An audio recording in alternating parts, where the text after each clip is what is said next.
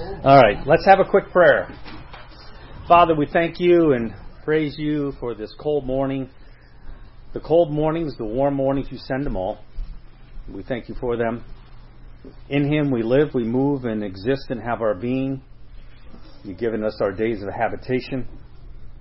You have ordained a day that we will even die. And in this we rejoice. For, O oh Lord, our life is in your hands, and you know all our ways and all of our life. We thank you. We praise you. Feed us by your word. Bring manna from heaven. May the Spirit of God have his way and teach us about Christ and him crucified. Amen. Amen. All right, Romans 9, uh, Romans 5, 1 through 5. I kind of wish it were Romans 9. We'd go to town on that one.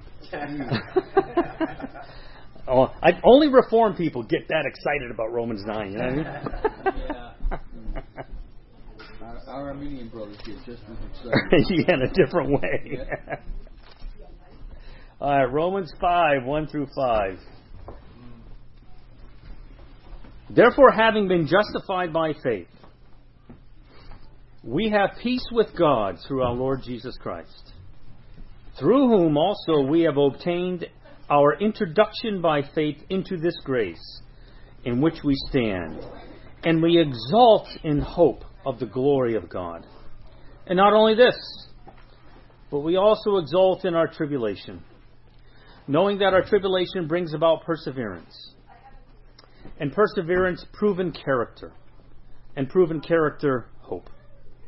And hope does not disappoint, because the love of God has been poured out within our hearts through the Holy Spirit who was given to us. Paul's understanding of the gospel and his teaching of it to the Romans is twofold.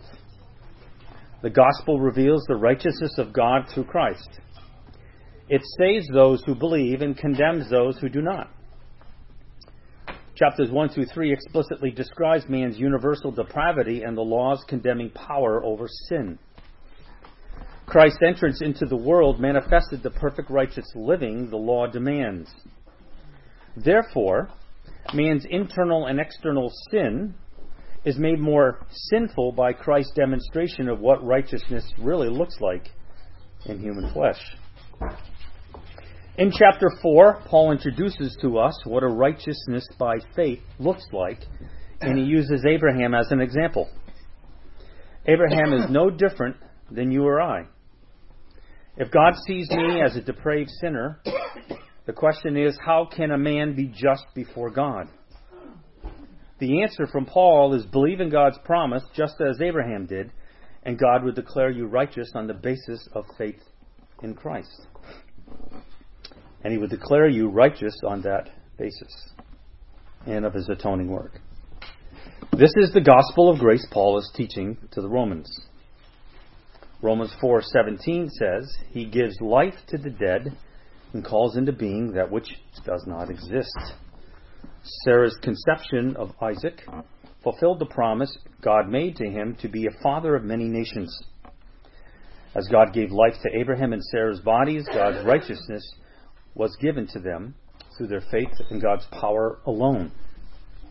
Abraham and Sarah were literally, according to Romans 5 6, although it's specifically speaking to you and I and to the Romans, Abraham was in the same circumstance. He was helpless to conceive a child, both him and Sarah.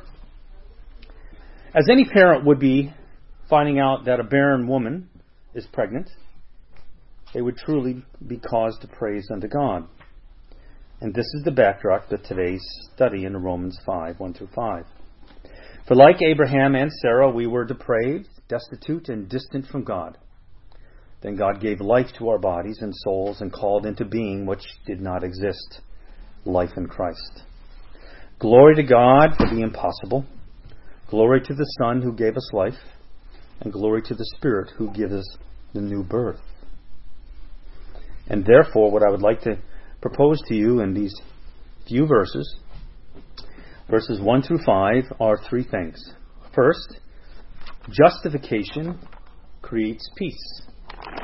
Secondly, Christ introduces us to the grace of God, and justification explains that grace. And thirdly, justification prepares us for suffering. Which, by the way, if we were on the subject in the context of suffering, I would say if we were here for two hours talking about that subject of suffering and tribulation and trouble, we would not put justification as an element for us to be able to understand and to accept that suffering. But Paul does. Let me bring to your attention a few things here.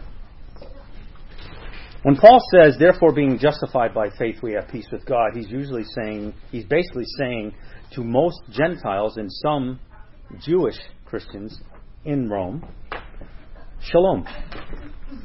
Shalom. Peace to you. Which, by the way, from the Jewish perspective, is that the, the greatest goal and desire of a Jew was be able to be someone who could stand in the presence of a thrice holy God and live. Shalom.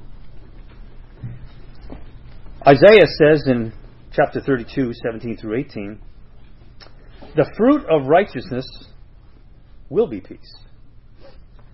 The Jews understood what righteousness was. They just took it too far, thinking that the law was the thing that was going to grant them and give them, through their obedience to God, that righteousness. And they, you could say in a certain sense, historically skipped over the whole teaching. The whole teaching of believing upon the promise that God gave Abraham and God imputing, putting on the account the righteousness of God, what theologians call a foreign righteousness. It is not your own, it is God's alone. And therefore, it's a gift. And this is how people are saved by the gift of the gospel of grace by God. That's what the gospel is. And we shouldn't be surprised in Galatians 3, we learn that God was preaching beforehand the gospel to Abraham when he says, I will make your seed as a promise to give you and be making you a father of many nations.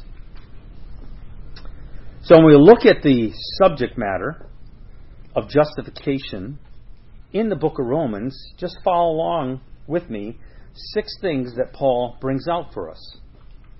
In Romans 8:33, you don't have to go there.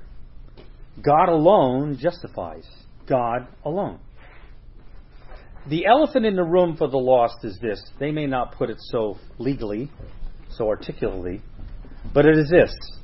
How can a man be just in the presence of a holy God? How can man survive the wrath of God? How can he accomplish this? Jesus Christ. Absolutely. The sadness about our world today, and by the way, let's let's not isolate what we're going through. Because if you're over the age of 50, you've witnessed the transition of a morally minded world to an amoral world. And now we're in a place where they say, God who? Right? But our culture is really no different than the Greek culture and the Roman culture of the day of the first century. So let us not so isolate ourselves thinking that we are unique and experiencing this godless society. But the world in this godless society is not asking the question any longer. I witnessed the gospel to a college student probably about 10, 15 years ago. He'd never heard the word sin, and he asked me what its definition was. I literally gave him a tract by Al Martin. I was floored. He read it. He had nothing but ego. He was trouble on the research, research farm where I worked. It was, I mean, and I was floored that he respected my presentation of the gospel enough to read it. But he had no, not only connotation, but he had no reference point, historical reference point, in his short years of life to actually say, I know what sin is. No one told him about it. His parents did, and the culture didn't. And that's about 15 years ago. But we have to say back to the world what Paul says in Romans 8:33, God alone justifies. Yeah. In the eyes of the culture today, sin is speaking forth the things of the gospel. Hmm. Presenting the gospel as sin in the way the culture would define sin, if they could. Right. It's amazing. Right. God alone justifies. That's the first perspective that Paul brings about. You can't do it yourself. You can't earn it. If you think you can earn it, then God says your wages are death. Simply. Your wages are death if you think you can earn it. Justification, and this is what Paul went through in chapter 4 justification is a gift of the grace of God granted to Abraham through a promise. That's what makes it so important for us to understand theologically. The promise came before the law. The promise is a promise. I will give you a gift. Yeah. If you mistakenly believe that you can be saved by your works, Mm-hmm. but have but believe in Jesus as well and have a heart for Christ and have faith, would that supersede the concept that the mental understanding that you can be saved? It's an excellent point. I don't want to get too deep into it, but I will answer your question. Good. I remember when I was first saved. First thing came out of my mouth, and I mean it was a miraculous saving. Everyone's experience is different. Mine was I'm reading the Bible, an old Gideon's Bible. It's a mm. pocket Bible. It's in my bed for two weeks. I didn't understand a thing, and then I go like this, and I said, "Lord, this is all true." That's my experience. And nearly short after, talking to another, I think maybe Christian, going to a dead church, but we were having a conversation. I said, I wonder what God saw in me when He saved me.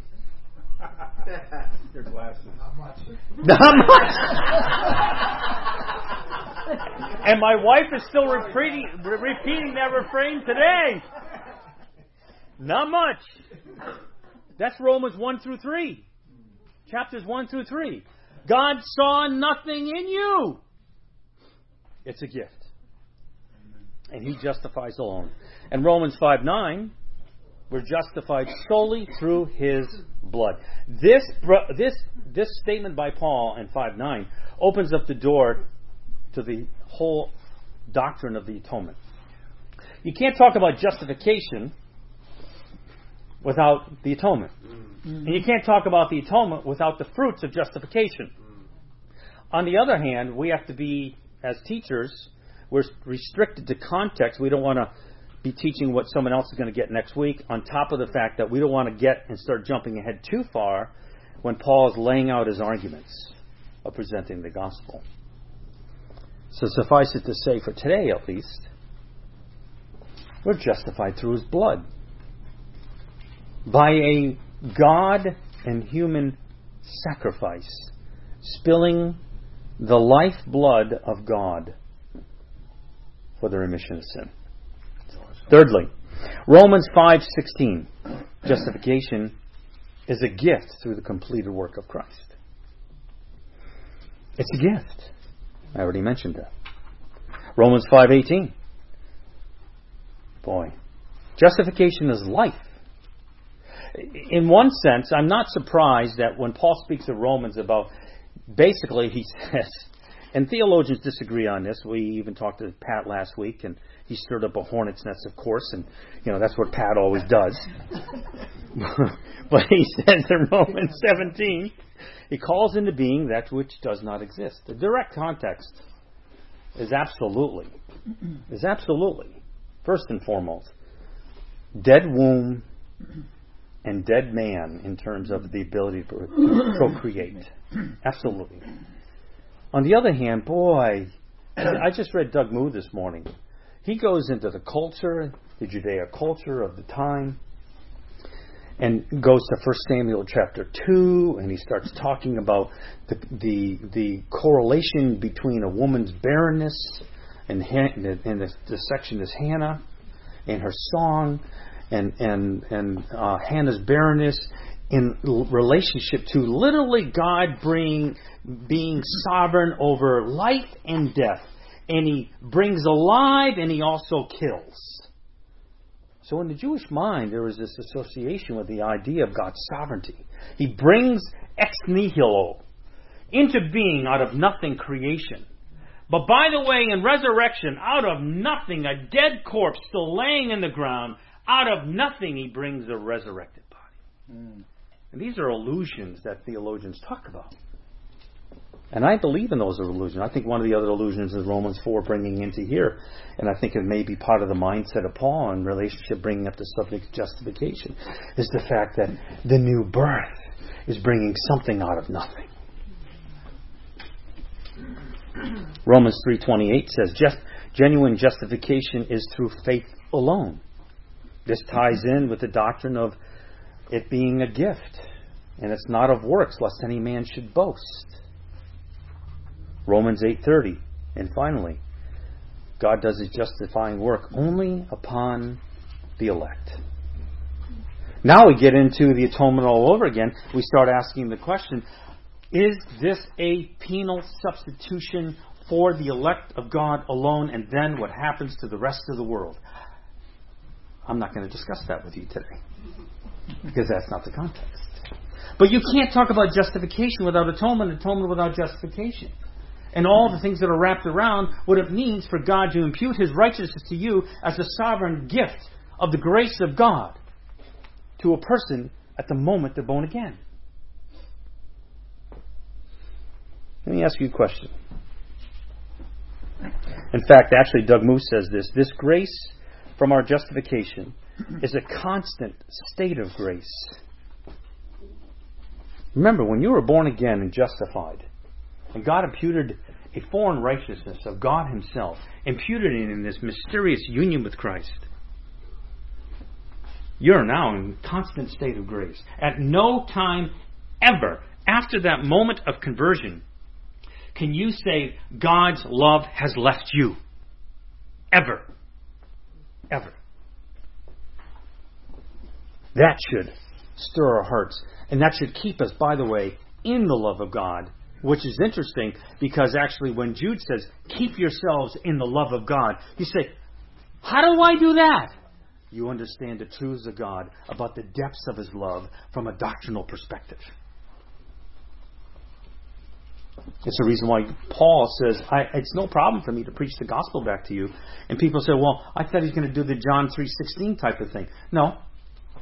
He's going to doctrinally lay out for us what justification is and what the love of God looks like doctrinally. and that is the very thing that will keep you in the love of God. Truth. Truth will keep you in the love of God. If God is just and justifier, according to Romans 3:26, of course he is, and his work in justification is a sovereign work, then we must be able to define what it is that Paul tells us and what it does. Interesting here. Paul, when you read about what Paul says about justification in Romans, he does not give us a succinct definition of justification. He gives us what justification looks like. So, basically, he tells us we're innocent because Christ is God is just, and Christ is just in the justifier, and he satisfies the very wrath of God on the cross and his blood justifies us and gives us peace. And he gives you a shalom of life. It is free grace given by the gospel of grace, is another theological way to describe this gift from God. The theological dictionary says it's a reckoning or accounting of righteousness. God declaring a sinful person to be just on the basis of the righteousness of Christ. Carl Broggi loves to put it this way. I heard him years ago.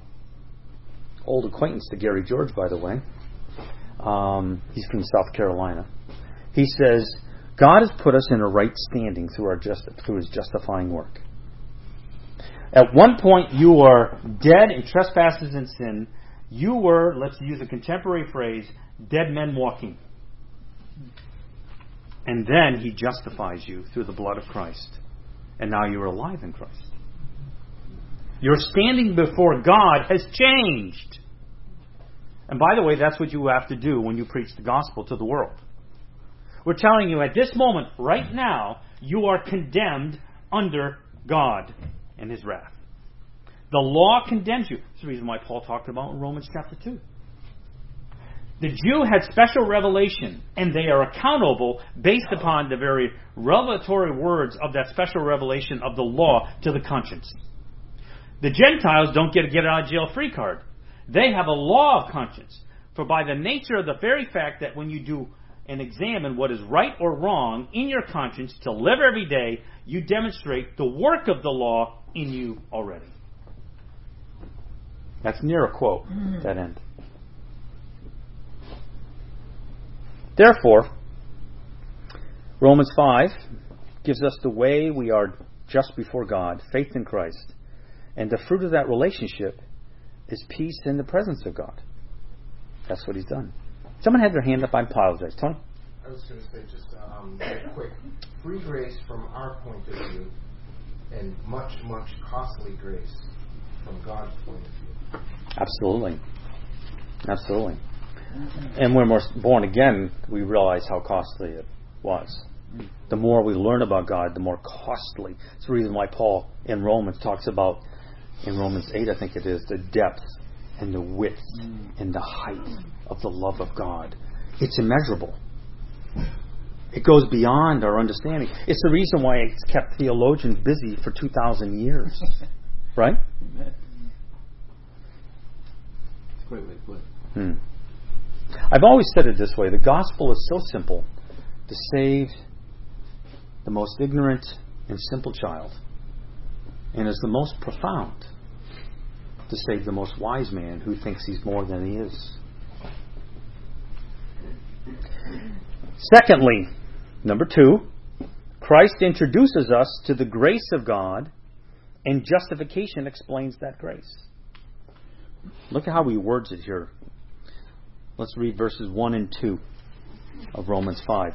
Therefore, having been justified by faith, we have peace with God through our Lord Jesus Christ, through whom, that's Christ, also we have obtained our introduction, that's the NAS, the word, it could be also approach. I think it's it's uh, appealing to our ability to now approach God when before we could not.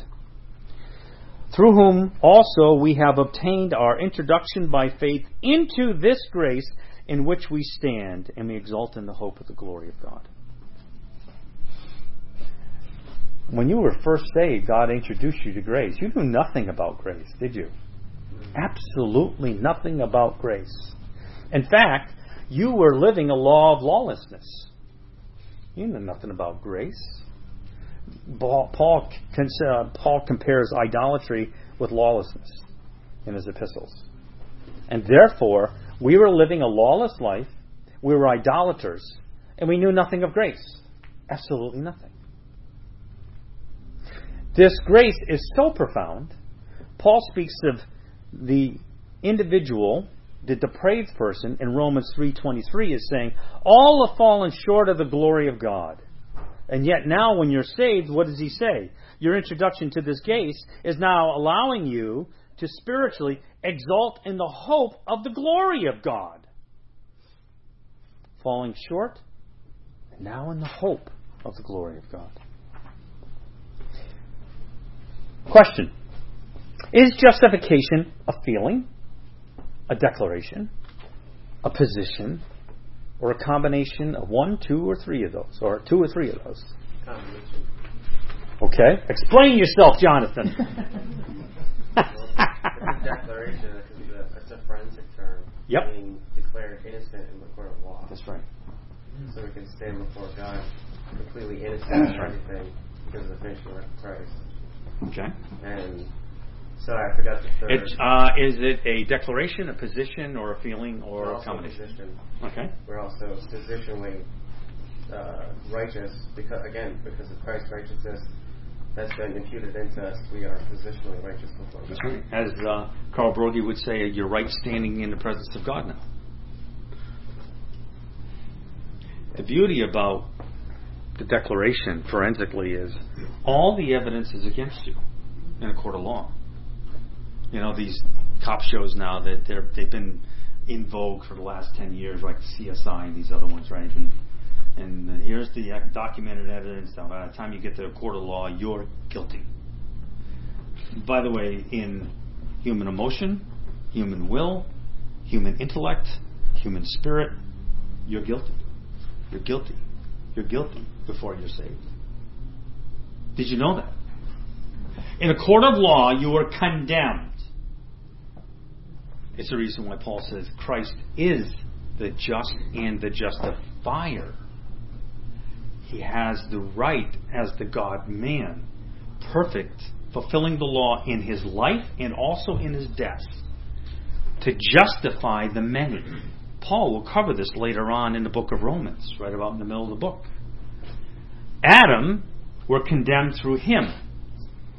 We're put on the what's put on our account is Adam's sin.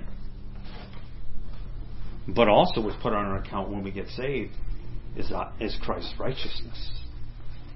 He is the only one who can justify anyone in the world who places their faith within him. Mark? Uh, the third word you used was feeling, and I think that the, uh, the declaration and the uh, position generates the feeling of peace. Mm. But fact is, I think that we have a hard time accepting it because we realize uh, we're, we're sinners, and, and that's the, I think that's the well, that's the difficulty for me is to be. Although I, I think I uh, experienced a lot more peace with God today, which is one of the things I several years ago. Mm. I said, you know, how do I how do I obtain how do I how do I get peace with God? Mm. And uh, he's he's revealed that, that he, there there can be peace Mm. with God. See, Mark didn't take the bait. I did that question on purpose that way. I do. I, I do it. It causes us to think. I think more deeply. And thank you for Mark for bringing that out because technically, doctrinally, theologically, is not a feeling. But if anyone says, I'm justified by faith alone, by the gift of the grace of God in Christ, and they have no experiential feeling following that, they may not be saved.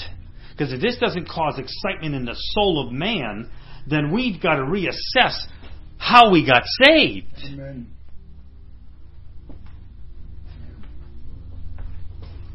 But it has nothing doctrinally to do with it.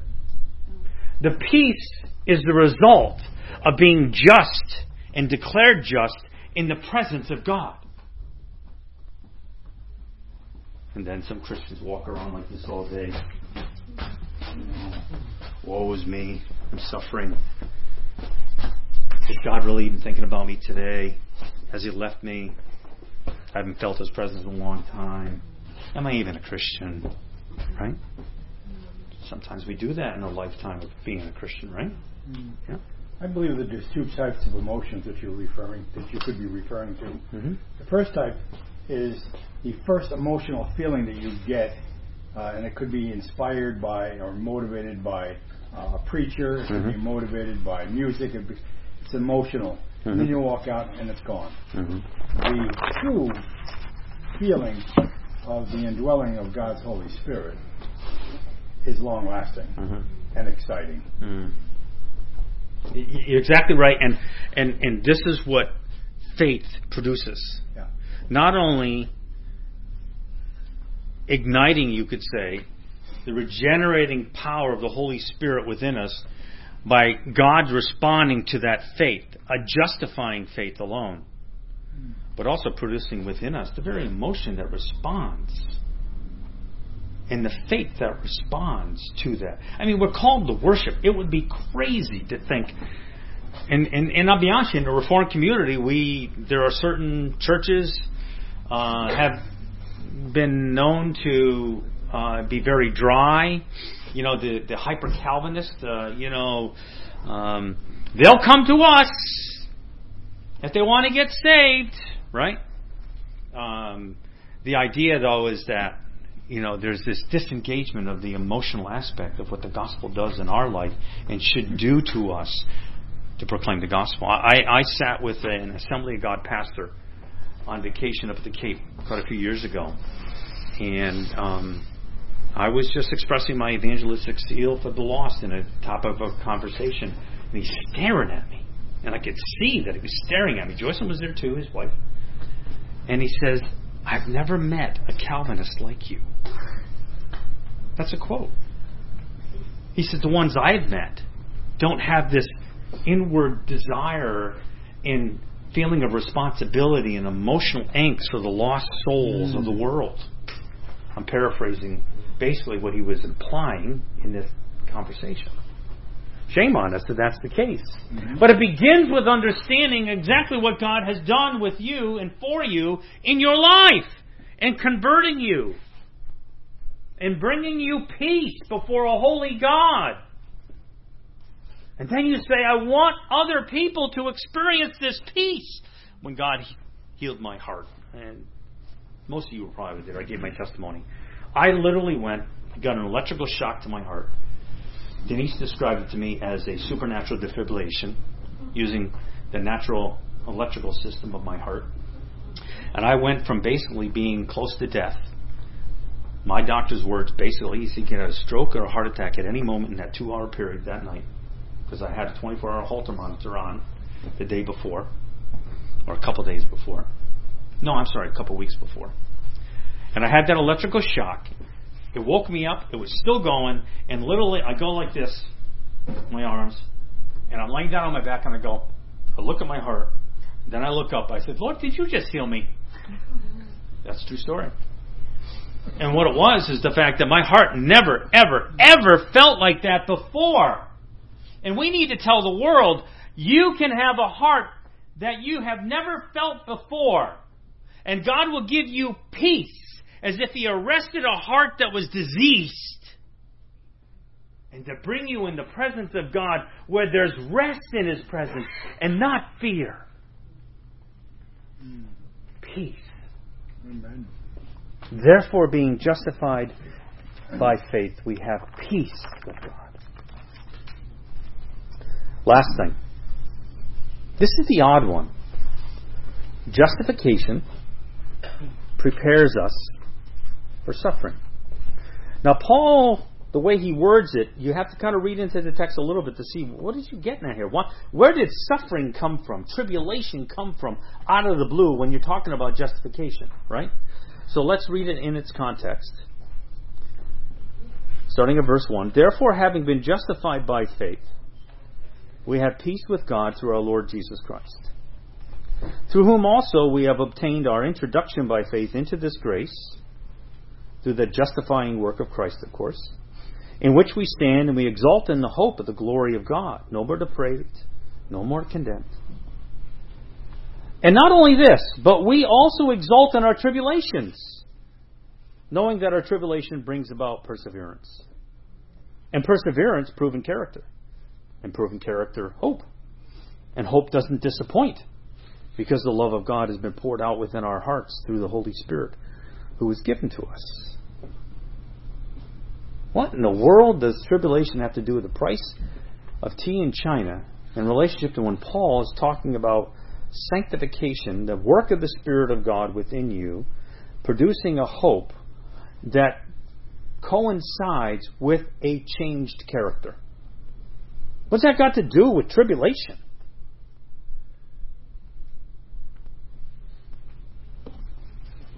I'll give you a hint. What happens when you get saved? Do you handle trouble? Just a broad category of trouble. Differently now after being a Christian, after 65 years being a Christian, Michelle, right? 65 years being a Christian? I think so, maybe. and, and, and when Michelle was first saved. Do you handle tribulation better now, or I've been a Christian for just about 40 years, than 40 years ago? Hopefully. Hopefully. Now that's a good point because not every Christian's experience is the same, and there are Christians who have, you could say, been lazy as a Christian. And the trouble comes along and they just don't get it. I can handle this trouble better, and why am I into a tailspin and I seem to like take years to get out of it, and then another trouble comes along, and then I get back into a tailspin, and I can't get out of the spin, and I'm in trouble again, and then other Christians say, Ooh, I've learned patience. And I have a peace in my soul recognizing that I don't like trouble, but trouble doesn't have power over me as it used to. One's a what attitude, and one, the other is a what attitude? When I first came to this church, a fellow by the name of John Germain in Jamaica looked at me and he said, You know something, Wally? He said, I can tell you're a Christian, but you've got a rough edge around you. and, Well, we, we know from which source that came from. and uh, he was a little blunt. Yes, John can be a little blunt. But that was all right because he was tr- it was correct. And in the past ten years that I've been in this church, uh, I've mellowed somewhat. Somewhat. But the point I'm making here is this, and and and, and Paulie Wally is uh, walking around it, uh, and he's got the nail on the head here. Yeah, Paulie, Paulie, yeah, Paulie, Holly want to yeah, Paulie. So, um, one's a mature attitude and one's a non-mature attitude towards your suffering. It's as simple as that. But it comes in the timing of the Holy Spirit working within us to sanctify us. That's all that Paul is talking about here, by the way. Perseverance, I'm sorry, let me reread it. Knowing that tribulation brings about perseverance, and perseverance, proven character. Proven there is, by the way, added in the text. In other words, and perseverance brings about character. You want a character change? By the way, if you don't, God's going to give it to you anyways. You don't have a choice in that matter. Susie. There's two sides to that, though, because then you experience tribulation that you never had before. Also, I, Yeah, and there's also sometimes the experience, the tribulation gets greater, where the Lord does, may not give us a greater that kind of great tribulation when we're first saved. I kind of think that's more of what it's referring to, because then it tests your sincerity Okay. in your faith. It's not, oh, you know, they're condemning me for this. I'm going to change my mind a little about that. You know, it's the. But isn't sincerity character? It certainly is, in the sense that when I'm sincere, I test my own self by saying, Am I actually looking at myself from the lens of God rather than the lens of my own heart? You know, Paul says, he says, the man that measures himself by himself and compares himself with, with himself lacks understanding. See, the understanding of God permits us to actually view ourselves of who we really are. That's what God does. Mm-hmm. That's why James talks about it being a man who looks into a mirror and if he walks away, he forgets the image he saw. Why? That's the sinful Christian. That's the Christian that doesn't examine himself properly in light of the law of God, the Word of God, and the gospel. Right? So justification does prepare us for suffering. Philippians 1:29 says, "For it has been granted to you on behalf of Christ not only to believe on him, by the way, that's justification, but also to suffer for him." The sad thing is we live in a day and age in the prosperity movement, and, and the prosperity movement has even infiltrated to a certain degree some reformed camps. There's a reformed guy. Uh, his name is, um, I heard him on TBN a couple weeks ago, Stephen Furtick. Actually, um, he's pretty big now. He's, he's getting bigger, too, in terms of uh, his notoriety. Stephen Furtick said, quote, We do not thank God for the tribulation, but for the fruit of the tribulation. Is that true? Could you repeat that. We do not thank God for the tribulation, but we thank God for the fruit of that tribulation. Quickly, it sounds right. for the most there. Is it theologically and doctrinally right? I don't know. Well, what does it say in this text? Rejoice in our sufferings. Rejoice in your sufferings. The NES says, exult in our tribulation. You know, Paul was able to rejoice in Philippians in all circumstances, in prosperity and also in want, for him to rejoice in the presence of God. The suffering brings about the character. You know what would happen. You know human nature. You know yourself. I know myself. You know what I love the most? Comfort and ease. I love my couch. And it loves you. I love my couch. You work 13 hours a day lifting 40 to 50 pound boxes like I do and Joyson does during the harvest. And for about half the day, we're lifting those boxes. It's not just, oh, a quick 20 minutes and you're done. Yeah. Lifting them all the time. You love your couch when you get home from doing that, right? Kenny, all the stress on the police work. I can't imagine the stress he goes with. Amen. That's true. I'll guarantee Kenny loves something that creates ease and comfort and peace of mind, right? Something that's just, oh, right?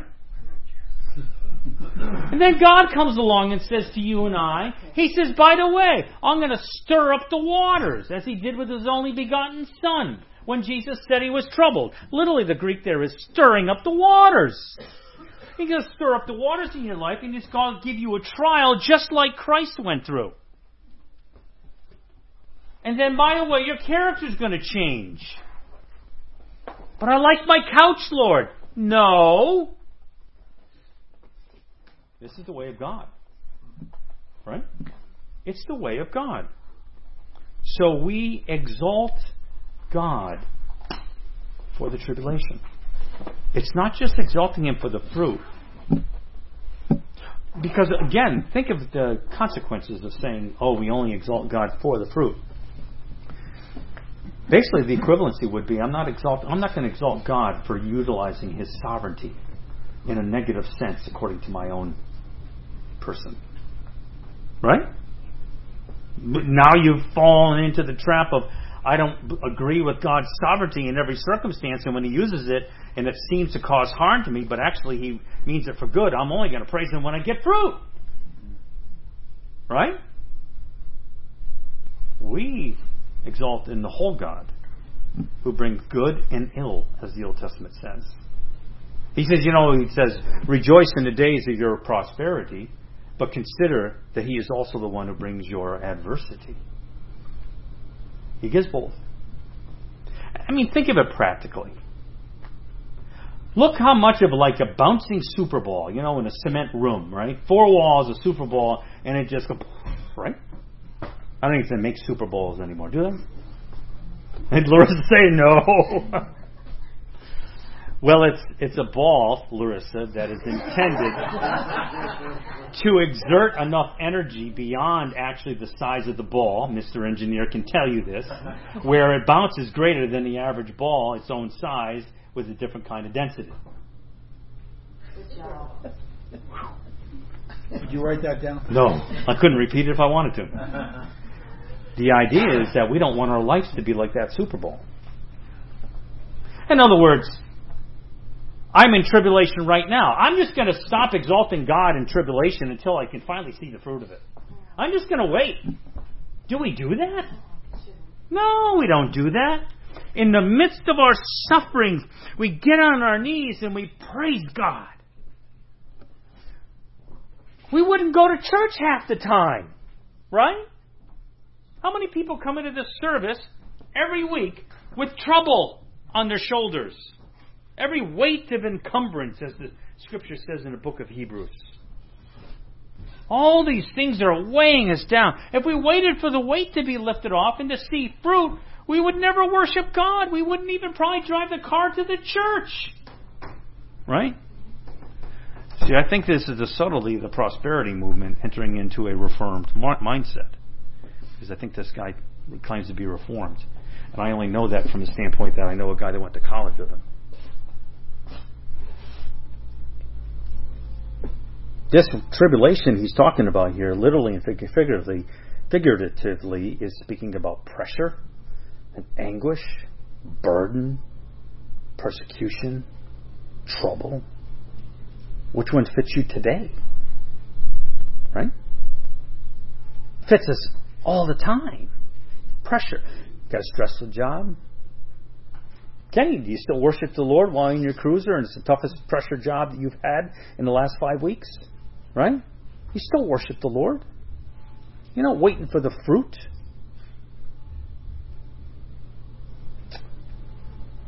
Rather than act the act of condemnation, I'm going to read my notes here. Uh, teaching us to suffer with Christ, preaching the same reconciling gospel of peace to others. I don't know what I'm going to do with that one there. Other than that, okay, I better just keep doing what I'm doing here. My notes are kind of jumbled at that point. Is it correct to say Christ suffered for the sake of fulfilling his Father's will? and we are called to suffer for the sake of fulfilling the Father's will in Christ. Is that a true statement? Absolutely. Therefore, your suffering will resemble Christ.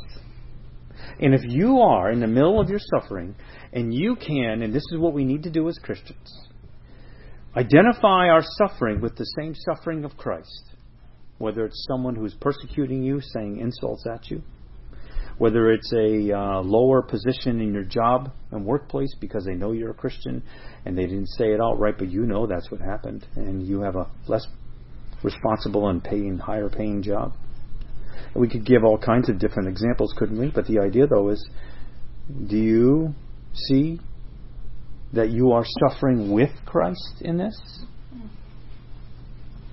And he, his suffering was for his people as you could say the example of all suffering that would follow him. In fact, Paul even will teach, I think it's in the Corinthians, correct me if wrong, Gary, where we are actually filling up the very cup of suffering that was lacking in Christ. Colossians 1.20. Colossians 1.20. I had to see right. Right?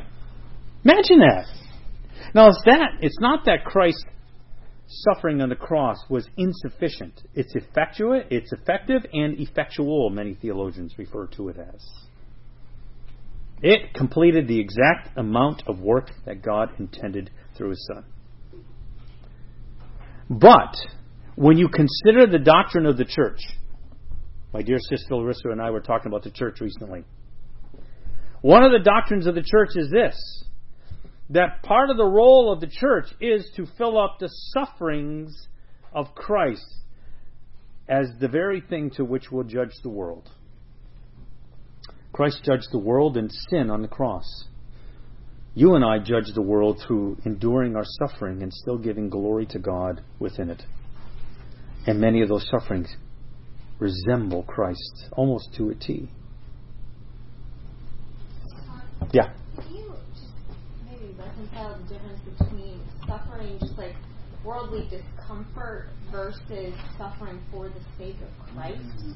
You know, because like Mm-hmm. we are living in the world for Mhm. Christ, Mhm. Jesus said, "The world hated me, and therefore will hate you. So why are you surprised when the world hates you?" hmm Versus, you know, I have a physical ailment, and that that kind of suffering. And I Mhm. understand that both lead to sanctification, but um, Well, I think many Christians. is he kind of encompassing all of those, both of those things in this passage in Romans where he says, "We rejoice in our sufferings." He's talking Well, it's interesting. both. I looked up suffering. He doesn't talk about suffering much more in the book of Romans. On the other hand, I go back to what Christ taught on the Sermon on the Mount in Matthew 5, because many Christians like to, it's kind of like the, the whole topic of evangelism. You know, in other words, um, well, I'm not a professional evangelist. I'm not going to, to Asia to, to evangelize, and therefore, I guess I don't have the gift of evangelism, or I, I'll go in a different direction. On the same way, people say, well, you know, I'm not a martyr. I, you know, I'm not like someone who was over in Africa and they, you know, the the, the chief elder, you know, was a pagan and he, he killed uh, one of our Christian missionaries. And therefore, you know, I'm not suffering like him. Therefore, my suffering can ever ever compare to Christ. On the other hand, Jesus literally simple, simply says in Matthew 5, if anyone just simply insults you for Christ's sake. Was he not insulted? And yet he and I and I believe this is one of the biggest tests for all of us. He was a lamb led to the slaughter, a sheep before his shears, and he didn't open his mouth. You know the hardest thing to do is not to open your mouth when you're getting insulted. And you are just identified in the sufferings of Christ when you say, I will not impatiently respond in a unholy manner. It comes down to that simple essence of what suffering is. It's not all grand. You know what I mean? All suffering doesn't have to be grand. You know, you don't have to be put on a cross uh, uh, in India or in a Muslim country and bleed like Christ to say, now I'm finally suffering with Christ. His sufferings were multifaceted, from the simplest to the grandest and the greatest. So I, I answer that question that way, Larissa. I mean, another way to look at it would be to doctrinally go into the scriptures and see where there's some comparisons with suffering and how they categorically line out to give us a fuller picture of what suffering is in the eyes of the epistles. but for the sake of the fact that we do exalt in our sufferings and our tribulations. This is the very result of our justification. You'd think, because again, you know, the, the old statement is, you know, if man wrote this Bible, you wouldn't have a bloody sacrifice, and then you wouldn't have suffering for the Christian who believed in the bloody sacrifice. Right? You just wouldn't. He would say, oh, by the way, just simply believe. And then, by the way, God's going to give you a perfect job, a perfect wife, perfect children, a perfect life, and then you're going to die with a smile on your face, and then you're going to go to heaven. That's what the Bible would be if man wrote it, right? God says, I'm going to save you, and then your life is going to get tougher. But recognize what He has accomplished in Christ first, and then recognize what He's accomplished in you through Christ. And you will live a life victorious. You just will. It's all about the gospel. It's all about what Christ did to give us the example of what a true godly life is. Follow Him. You know, He said, All you are weary and heavy laden, come unto me, He says, right? He said, Take my yoke upon, take, put, take my yoke and put it upon you, for my yoke is easy, my burden is light, and come and learn of me. All we are, and I've said this to the unbelievers, as well as believers. They say, you know what? All we are is an extension of the disciples. We're all disciples of Christ, following our rabbi. That's what we're doing in life. We're following our rabbi. Let me get back to her question. Yeah. I, I, I don't know. Have you addressed the question? Well, she, that's a big specific question. Broad, I did it in one Yeah. little nuance. Well, she's specifically asking like the everyday sufferings that we go through in life with with physical troubles, you know, handicap situations, and is that is that suffering for Christ, or is, Well- would it be limited to persecution, for instance? Well, it's not limited to perse- persecution. It's broader than that from the standpoint that it's you living in the world for one who has a testimony of Christ and one who is living a life of Christ. And anything that's a response to that is suffering for Christ. On the other hand, Peter says, Do not suffer for doing which is wrong, but for what is doing good. For this finds pleasure with God. Suffering for your sin is not suffering for God. That's the difference. That is a big theological difference. So the Christian does have to assess themselves and say, is this suffering brought about by me? Now here's the other dynamic behind that. You could sin, the ramifications of it are because of your sin, but the extension of it could be greater, and God could use that to test you further.